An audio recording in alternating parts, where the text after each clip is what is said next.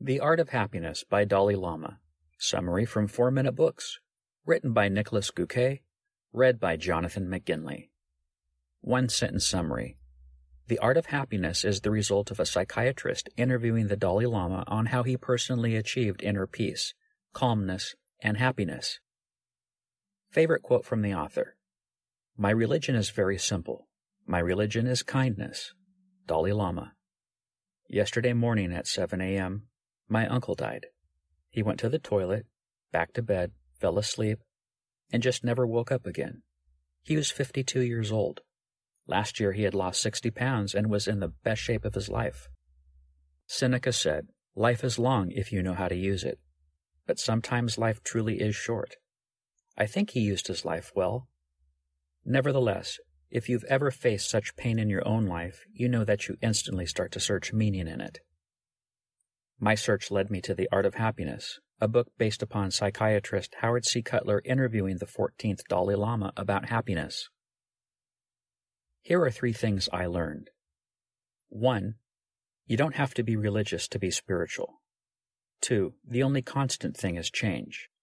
And 3. Know your limits. Let's examine them a bit further. Lesson 1. You don't have to be religious to be spiritual. My uncle's body was cremated.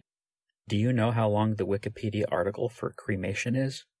It's a widely spread religious practice used in many cultures, Western or Eastern. I don't know much about it. No one in my family is very religious. Some of us are even atheists. But that doesn't mean we can't be spiritual. The Dalai Lama says it doesn't matter which religion you belong to, or whether you belong to any for that matter. He believes in basic spirituality being compassionate, a good person, and caring for one another. I spent a lot of time thinking yesterday. I took a long walk with my roommate and we talked about life. My mum called and I spoke to my cousin as well. We each have our own way of dealing with suffering, and none of them are right or wrong. To me, being spiritual means seeing the bigger picture, understanding that there is a meaning behind everything, and learning from both good and bad events. Only then can I take what I learned and use it for both my own and the greater good. Ask yourself, what does being spiritual mean to you? And then don't let anyone tell you you're wrong. Lesson 2. The only constant thing is change. When asked about suffering, the Dalai Lama shares a big mistake we Westerners make, thinking it's unnatural. Suffering is a part of life, he says, but by rejecting that we make ourselves into victims and start assigning blame when there really is none to be assigned. The only constant thing is change. As contradictory as it may sound, it means we have to learn to let go. Resistance to change leads to suffering. As a matter of fact, it's the root cause of suffering. Once you accept the change, you can openly address it, find the meaning in it, and learn from it. You can bitch and moan about slamming your car door and hurting your hand, yell at the cashier for being too slow, or cry for hours after a loved one dies. But the second you accept the change, that's when progress happens. It's when you calm down and turn the situation around, and that's the path to happiness. Lesson 3 Know Your Limits. There's a lot of different approaches to building confidence, most of them based upon challenging yourself, including mine. The Dalai Lama has a great alternative point of view here. He says to know your limits. Be honest with yourself and others about what you can and cannot do.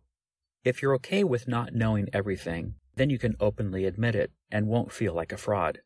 So rather than building confidence from the outside, build confidence from the inside by allowing yourself to be honest. And if you don't understand something, try this. Say, I don't understand. People will explain again.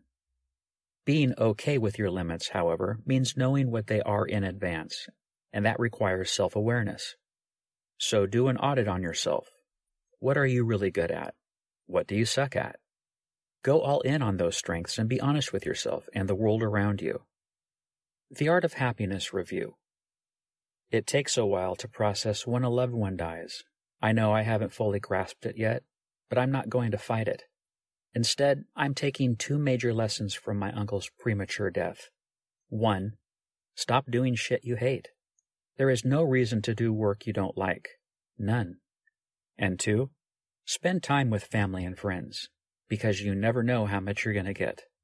I don't think it is a coincidence that he stopped by our house the day before he died and talked with my mom about not doing things we don't like. If anything, it's a confirmation for me to keep writing, coaching, freelancing, and doing work I enjoy until everything comes together in the big picture. I'm really grateful for this lesson from the art of happiness and for the Dalai Lama's wisdom, but I will still miss my uncle, rest in peace. What else can you learn from the blinks? How much external events really influence your happiness? What compassion means to the Dalai Lama and how you can develop it? Why the Western notion of romantic relationships can sometimes hurt happiness? How much time the Dalai Lama spends on religious activities each day? Why habits lie at the root of happiness, and how it took the Dalai Lama over 40 years to build his own. The way to find meaning in every situation. What you can do to replace anger with tolerance. How Tibetans have eliminated self hatred from their society. Who would I recommend the Art of Happiness summary to? The 12 year old who's being teased about being religious in school. The 37 year old big city mum who feels she needs a break from Western society and anyone who just lost a loved one.